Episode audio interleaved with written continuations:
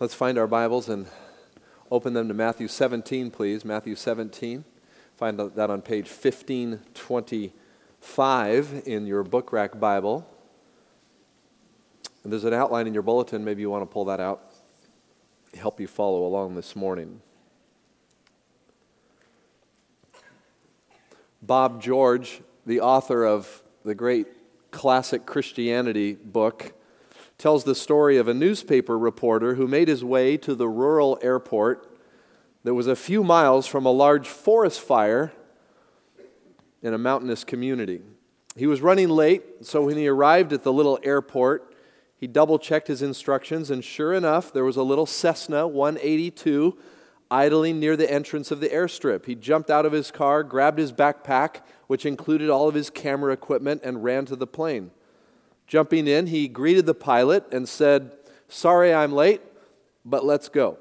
So the pilot taxied to the runway and off they went. A couple minutes into the flight, the reporter asked how many minutes it would take for them to get to the place where he could take some pictures. Pictures, the pilot said. Pictures of what? He said, Of the fire. I'm a reporter and I'm taking pictures for the fire. And the pilot looked at him and said, Reporter? I thought you were my flight instructor. That's what we might call two people who are now in crisis. what about you? Have you experienced crisis lately? Are you going through crisis? You know, sometimes crisis happens uh, in the area of relationships. Maybe a strain, a breakup. Maybe you're going through a divorce. Maybe you're estranged from one of your kids. Maybe you feel abandoned in some way, emotionally, physically. You might be a middle school student here and you feel like you're being bullied at school or in social media. Uh, maybe as a parent, one of your kids have come out to say that they're confused sexually or that they're identifying themselves as a homosexual. These are hard relationship strains. These are things that put us into crisis, don't they? Sometimes crises deal with circumstances. We've lost our job, or we hate our job, or, or someone has broken into our house or into our car, or, or stolen something of, our, of ourselves. Uh, maybe you've been in an auto accident and, and something along those lines. Maybe you've got a financial crisis going. Maybe you're out of money, too many bills, or maybe you've got something physically going on. You're ill with some kind of crazy disease or, or whatever, surgery, or you're looking at surgery coming up. There's crisis. In a crowd this size, we're all facing certain levels of crisis. What is your crisis today? What is the crisis that you're facing today? The text we're about to look at presents to us a man who is in crisis. And I want you to see this man. I want us to get to know him this morning. And I want us to identify with who he is and what's going on in his life and see if in the midst of our own crisis we might be going through some of the same kinds of things. So let's look at the text. We're in Matthew 17 and we're beginning in verse 14. And follow along as I read. When they came to the crowd, a man approached Jesus and knelt before him. Lord, have mercy on my son, he said. He has seizures and is suffering greatly. He often falls into the fire or into the water. I brought him to your disciples, but they could not heal him. O unbelieving and perverse generation, Jesus replied, How long shall I stay with you? How long shall I put up with you? Bring the boy here to me. Jesus rebuked the demon, and it came out of the boy, and he was healed from that moment. Then the disciples came to Jesus in private and asked, Why couldn't we drive it out? He replied, Because you have so little faith. I tell you the truth, if you have faith as small as a mustard seed, you can say to this mountain, Move from here to there, and it will move. Nothing will be impossible for you. When they came together in Galilee, he said to them, The Son of Man is going to be betrayed into the hands of men. They will kill him, and on the third day he will be raised to life and the disciples were filled with grief. All right, so there's various levels of grief, various levels of crisis, various levels of panic going on in this passage, and I wonder if you saw them. And this is an amazing story, it's an amazing account from God's Word, and I want to show you this morning uh, three basic things out of this text. Now, they're going to show up a little different in your outline, but the three things we're going to look at this morning number one, we're going to look at the value of crisis. Say that with me the value of crisis. Secondly, we're going to see, uh, amazingly enough, the grace of our Lord Jesus. Say that with me the grace of our Lord Jesus. And then we're going to see finally the importance of faith. Say that with me the importance of faith. Those three things emerge in this text this morning the value of crisis, the grace of our Lord Jesus Christ, and the importance of faith. Now, how that shows up in sort of a sermonic form is this. When I read the first two verses, 14 through 16, I see here that it's a great day when our crisis leads us to Jesus. Now, here's a man that's in crisis. We, we don't know his name, we don't know anything really about him except that he has a son and he's in crisis. But the most important thing to point out here is that he's coming to Jesus. He's in crisis and he comes to Jesus. Now, remember in the context, Jesus has been up on the mountain with his three disciples. Remember, we learned that last week, Pastor Danny's message. Great message. Peter, James, and John with Jesus. They're on the mountaintop. It's good for us to be here. But then they come down off the mountaintop, and the disciples that had not been with the Lord Jesus and the others, uh, Peter, James, and John, up on the mountain, they had not had all this experience. They had been down sort of ministering in the trenches. And, and what had been going on is that there was a man there in this nitty gritty of ministry who dis, whose disabled and demonized child, uh, forcing him into lunacy and suicidal tendencies, had come to the disciples and they, they couldn't do anything about it. Uh, let me just stop right here and just talk a little bit about. Uh, crisis for a moment. If you are in crisis, or if you've been in crisis, or you're going through crisis, there's two things that are happening in your life. Number one, there's a sense of, and you can write this down, there's a sense of desperation. There's a sense of desperation. Put yourself in this man's shoes. His, his son, uh, that is probably dealing with epileptic seizures, coupled with demonization. We know this was more than just physical because Jesus casts out a demon, a spiritual force in this young man's life a force that had produced insane suicidal tendencies in his life. I mean, you might be a parent here today and you have a child or an adult child that has some severe disability, or perhaps there's some mental or psychological problem, or severely impacted by sinful or, or demonic influences in that child's life, and any parent that is going through something of that nature is a parent, I'm, I'm telling you today, is a parent who's in some form of desperation. You're probably not sleeping well. You've, you've searched high and low for some kind of solution. Moment by moment, you find yourself in a state of desperation, near panic over the scenarios that this situation might be causing for your child. And any parent, every parent, by the way, will go through seasons of desperation for their children. Will they not? Parents, are you here this morning? I mean, when, your when your children are little, uh, you know, you, you worry about will, they, will I take care of them well. You know, new parents are just panicked all the time. You see these cars driving around, they got the little signs, baby on board, you know. That's saying, you know, stay away from my car. I don't want an accident. I've got my child in here.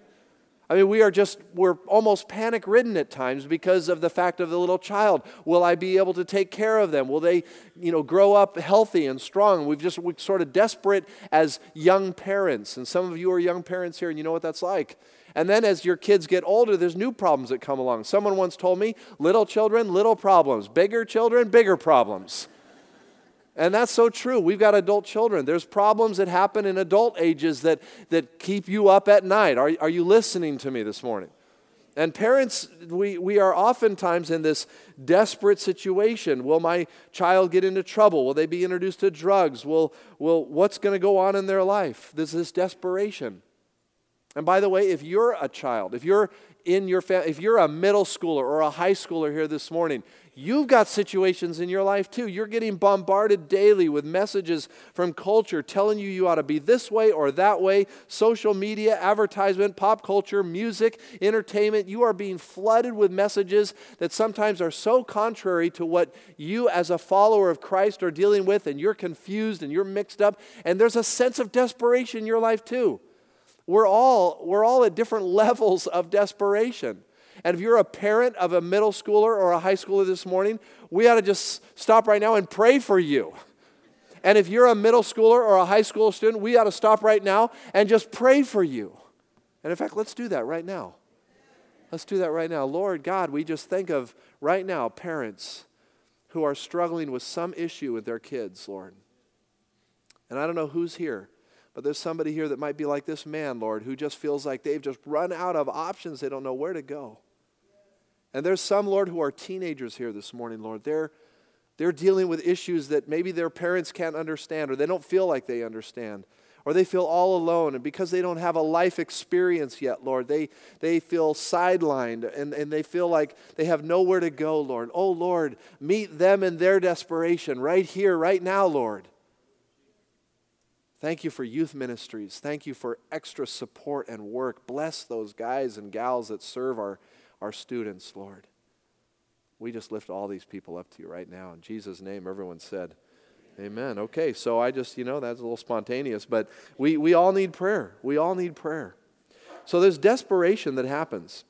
But there's something else that happens in crisis, and that not only is desperation, but there's, there's also disappointment that happens too. Disappointment. Uh, your disappointment may come from a variety of sources. Um, and, and think about, let's not forget we, where we are in our text. The father who is desperate for getting help for his son is disappointed. He's disappointed with the disciples who were Jesus' representatives. I mean, you remember earlier in the gospel record, Luke chapter 10, Jesus actually gave authority to his disciples as they went out to cast out demons, supernatural powers, to actually heal sick people. And so, actually, these guys were you know, they had the capacity to do something for this guy, but somehow it just wasn't working. This father is desperately bringing his son to the disciples for help, and the disciples can't seem to, you know, do anything to, to make change in the situation. And so this, this is bringing about disappointment in their life. Now, I'm, i meet people all the time uh, who say things like, you know, yeah, I had this problem. I, I went to the church to see if they could help me out. And you know what? They didn't or they couldn't, or they wouldn't. Or, or I hear people say, well, I knew this Christian, and so I went to this Christian, and, and I thought maybe they could help me out, but you know, they couldn't or didn't or wouldn't or whatnot. There, there's a lot of disappointment. There are people out there today who are, are choosing to not be here today, and maybe not, I'm not talking about this physical church, but not be in church today because some Christ follower or some church or some with the label of Christianity just disappointed them. They felt like they went for help and they didn't get help. And that might be some of us too. We have this like subtle little sense of disappointment in our lives. We're so, sort of sit a little bit skeptical this morning over, you know, what does the church want me to do and where should I, you know, there's some of us, I, big crowd, there's some of us that have levels of disappointment in our lives based upon some experience that we had. And all of this is about crisis. If you're in crisis, you're likely to be desperate or disappointed. But, but let's go back to where we are in this, this story. Let's not forget where all this is going. All of this in this crisis is what led this man to Jesus. And this is, I'm calling this a great moment in one's life when the crisis actually brings you to Jesus. This is what I call the value of crisis. When, when whatever it is that's going on in our lives brings us right into the presence of Jesus. And, and here's what I see happening this man comes, he kneels down to Jesus, and he calls on him, and he says, Lord, and then he asks for mercy. By the way, this is a beautiful picture of salvation. When you kneel before the Lord and you call him Lord and you cry out for mercy, that's a picture of salvation in our desperation over the condition of our lives and our disappointment over everything and everyone that we've turned to to fix our problem or give meaning to our lives, and it has not worked, has led us, therefore, into the presence of Jesus where we say, Lord, and we bow our knees and we say, Have mercy on us. That's a beautiful moment. That's a great day. That's a great day. And that's why I call this the value of crisis. Now, let me just qualify this a little bit. I'd say this is a potential value of crisis because not all crisis leads us or guarantees us to come to Jesus. Have you discovered that? Have you discovered all the ways that people go and all the things they turn to in the midst of crisis that is not Jesus? Substances, relationships, money, spending, you know, whatever. Just fill in the blank. And people will just fill their lives with stuff in the midst of their crisis, thinking that that will be the thing that will solve their problem. And they choose not to come to Jesus. And that's because their hearts are hardened. They're, we're all depraved. We all do not seek after God. And only in the grace and mercy of God does He sort of show us and, and give us the opportunity to see who He is, that we might come to Him and find the help we need. And every week we hear about people who stop by the prayer room or someone who's putting a little prayer need into the wall and they're standing there next to one of our prayer room workers and the worker might say, Gee, I see you're putting a prayer request. Would you like to pray with somebody? And tears begin to flow. And before they know it, they're walking into a little room and they're bearing their heart with somebody. And those of you that are intercessors and praying for people in the prayer room and being in that beautiful available ministry, you're discovering probably on a weekly basis the beauty of what happens when people in their crisis come to Jesus. And that's what we need to be praying for every week. That's what we need to be praying for right in the service. That's what we need to be thinking about right now. There's somebody here that feels lonely, isolated, desperate, and disappointed, and they need Jesus, and they've looked everywhere else in their life. And here today, beautiful day, glorious day, God is revealing to them that where you really ought to be looking is Jesus. Jesus. So that's the first thing I want you to see 14 through 16. We come to verses 17 and 18, and here's where we're going to learn a little bit about the grace of our Lord Jesus. And, and what I see here in verses 17 and 18 is that grace is shown even to a culture dominated by unbelief and spiritual distortion. Unbelief. Jesus says, Oh, unbelieving spiritually distorted. He says, perverse generation, perverse generation. How long shall I be with you? How long shall I put up with you? Wow, how would you feel if Jesus said that to you when you came to him? what is Jesus actually, is he directing it toward the man? Is he directing it toward his disciples? Is he just speaking it out because this is the reality of our lives? We are all unbelieving and perverse. Probably a little bit of all of those things. Can you imagine? I mean, this is here Jesus is giving a commentary on the kind of spiritual climate he had been immersed in from the moment of his birth. Can you imagine how it would have felt for the omnipotent God to take on flesh and live among such sinful people as you and me? You know how it feels to be in a foreign country? How many of you have traveled abroad? Anybody? Just raise your hands. Okay, so most of us here have been out of the country. And you know, it's sometimes uh, it's exotic, you know, oh, I can't wait to go somewhere. And we go out of our comfort zones and we travel in places and it's different food and different culture and different everything. And there can be beautiful experiences in that, but there comes a point in the trip where usually you say, I'm sick of this and I can't wait to get home. Now, I, am not demeaning, you know, there's beautiful cultures in the world, but there's something about home, something about the way we're just used to functioning. It's great to vacation, great to be in places, great to travel, great to see the world, but when it's different and when it's not what we're used to, there's sort of a fed up feeling that we get and we want to go home. And I think this is what Jesus is saying here. He's saying, he's, he's sort of basically sharing, I am fed up with a culture that is so unbelieving and so perverse. But this was the mission that Jesus came to fulfill. And I love this. This is where grace, look at how this beautiful this is. Verse 17 bring the boy here to me. So Jesus first makes this statement of, uh, this is, I'm fed up, but then he said, this is how grace works. Bring the child here. I'm going to do something. Jesus rebuked the demon, and it came out of the boy, and he was healed from that moment. Verse 18. I mean, Jesus changes the reality of this situation to a new reality. The boy is no longer suffering under the spiritual scourge of the enemy's tactics. He's free, he's healed, he's brand new. There's a new reality. And this is what happens when we come and meet Jesus. This is what happens when we have an encounter with Jesus Christ. And this is the grace of God. And this is what Jesus is doing today. He's still doing this. He's showing up and taking someone's reality and creating a new reality.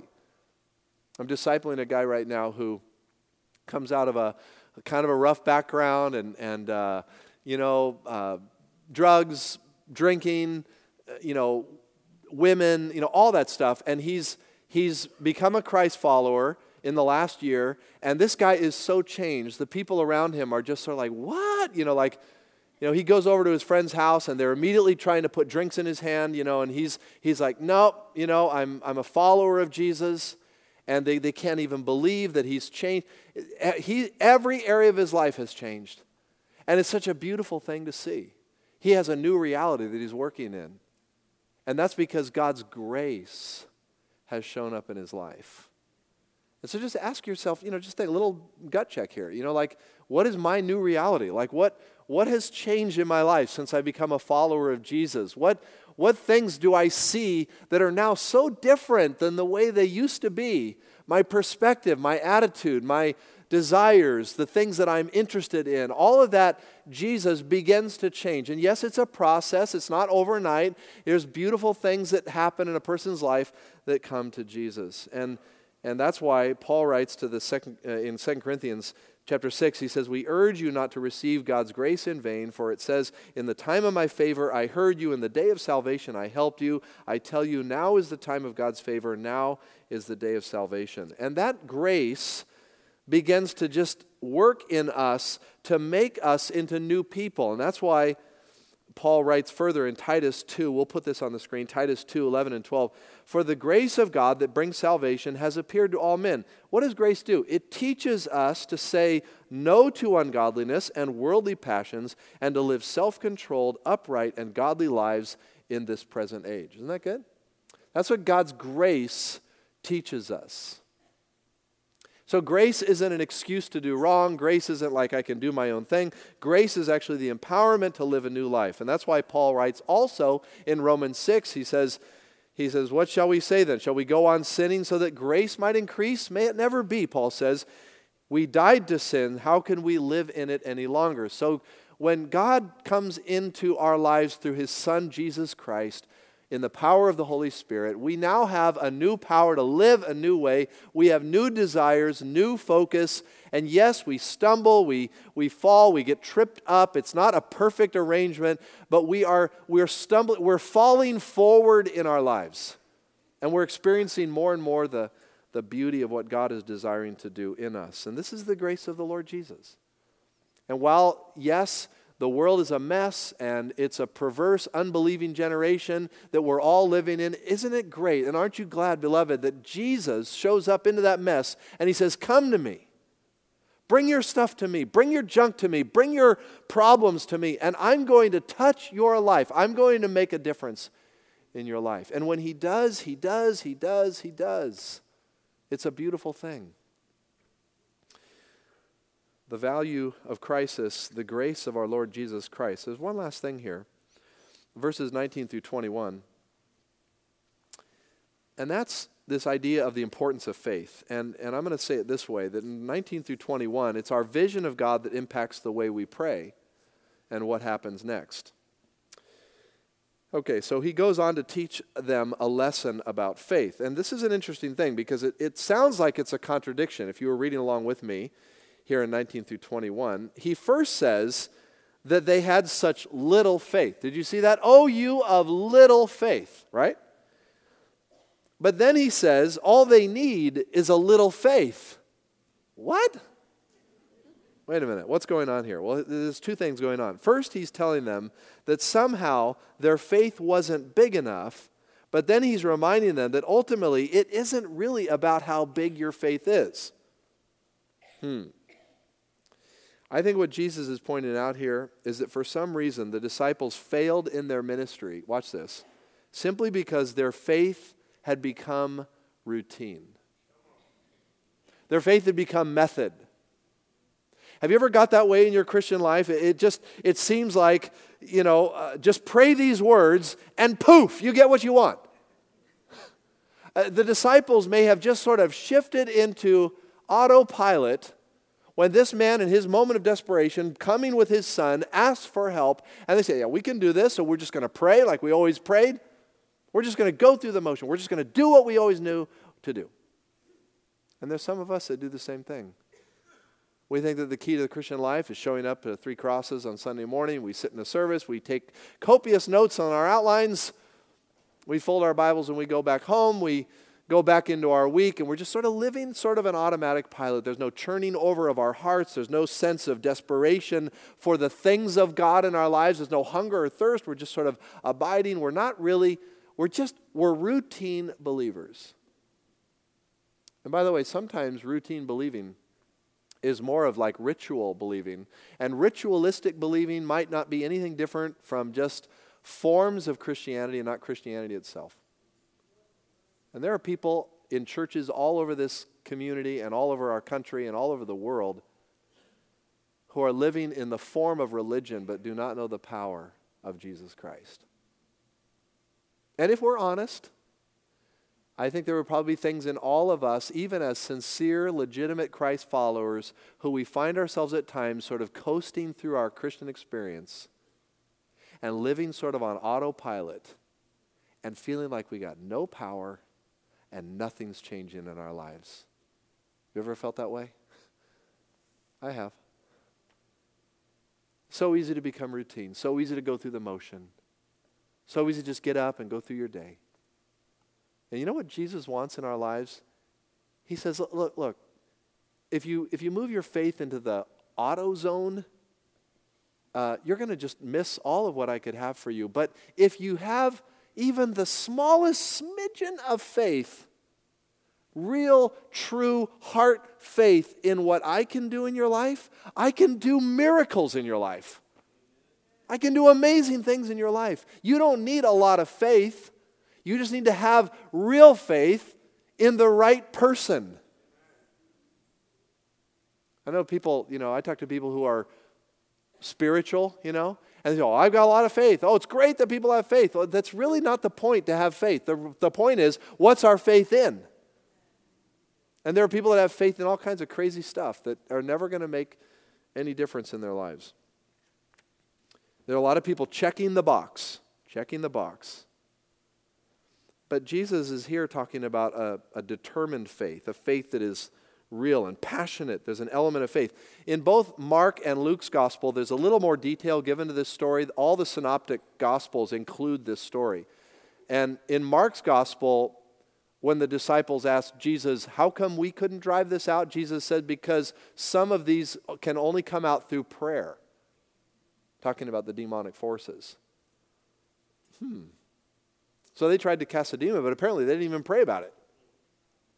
And then some of the translations, actually, some of the manuscripts say prayer and fasting, which would maybe indicate that there's more than just prayer going up, but a passionate element of, of sort of, um, you know, refusing for yourself something for the sake of someone else and a need in someone else's life. When was the last time you fasted and prayed for someone. And Jesus said, sometimes this kind of transformation only happens through fasting and prayer. And what is Jesus saying there? You have to kind of go through some really difficult crucible to prove that you are. No, Jesus is just saying, just have legitimate, sincere faith. And that will at times lead you to make sacrifices for others and spend time in ardent prayer. And that's the way I'm going to work it in my plan for this person's life and in the person who's praying for them. This is the way God works. I mean, uh, when our faith is where it should be, it begins to, here's what's going on, it begins to minimize the problem that we're obsessing over. I mean, due to the enormity of the problems that we're facing today, here's what's going on in some of our lives. We, we look at, when I ask you what your crisis is, you think, boom, I know exactly what it is, because that's all I think about. And you're thinking about the crisis, and when you think about God, here's the crisis. And when you think about God, it's this little bubble, whoop, up there. It's just this little tiny, yeah, there's this crisis, and then there's little God. And what Jesus is saying, look, when you have your faith in the right place, what happens is God gets bigger mm, and your crisis gets smaller. It's the same thing, it's just a matter of perspective. It's why David in 1 Samuel 17, when he heard the Philistine giant come out and taunt the armies of the living God, he looked around to all the armies of Israel that were cowering and shaking behind their, you know, their shields, And he said, Who is this uncircumcised giant that they would defy the armies of the living God? I will go after this giant. And it's what caused David to run with his little sling and five stones and slew the giant. He saw the problem, but the problem was small compared to the bigness of his God. It's why Daniel in Daniel chapter 3 could say to the king, along with his friends, O King Nebuchadnezzar, you can tell us, you know, that uh, you're going to throw us into the fire, and our God will, will rescue us from the fire. But if he doesn't, we're not going to bow to your statue. We're not going to bow to who you are. Now, why could they do that? Because they actually saw their crisis smaller compared to the bigness of their God. It's the same reason why Jacob in Genesis 32 26 would not let the angel of the Lord go until he received his blessing.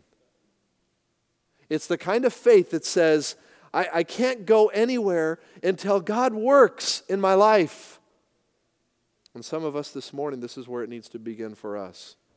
Listen, worship is a picture of us acknowledging that God is bigger than our problems.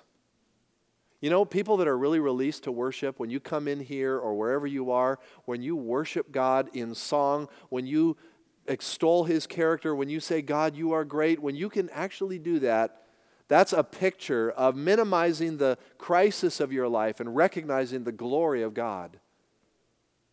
And that's when prayers are prayed in faith. And how much faith do you really need? Not that much. Jesus said, just a little mustard seed will do.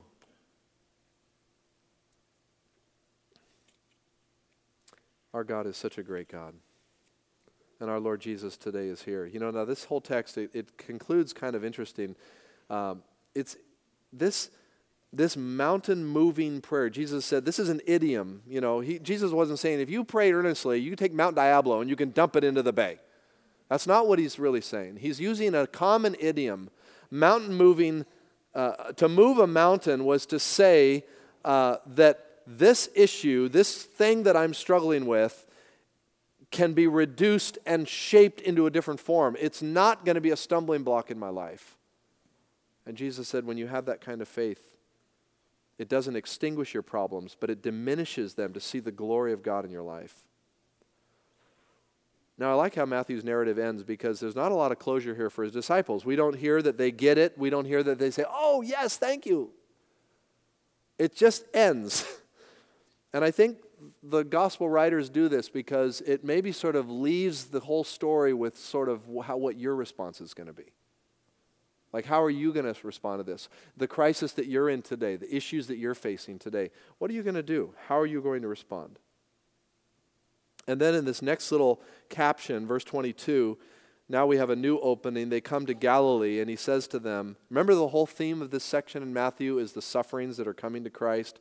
And once again, the Son of Man is going to be betrayed in the hands of men. They will kill him, and on the third day he'll be raised to life. And the disciples were filled with grief. I, I'm, you know, he said, I'll rise, but they didn't even hear that. They were still just troubled that he was leaving them. I see myself as just like these disciples. I'm so often um, missing the opportunity because I'm just in my routine. I'm so often um, not hearing what Jesus is really saying. I'm going to suffer, but I'm going to rise. Oh, Lord, no, you're going to suffer? I don't hear that he's going to rise. I so often live prior to the resurrection of Christ. I live under the sufferings of Christ and not the glories of his resurrection and the freedom that comes in knowing him. How about you? Oh, you of little faith. Today is an opportunity for all of us to say, Thank you, Lord. That we reset. We have a new reality. We can take our and look at our crisis and we can see it for what it is. Yes, something that needs to be dealt with, but it's gonna it's gonna bring us into the presence of Jesus. That's a great day. Where we experience the grace of the Lord Jesus Christ, and that's a beautiful thing. And then we learn the importance of faith, that we don't need that much, just a little but in a great and awesome God. Amen? Amen. Let's, let's pray.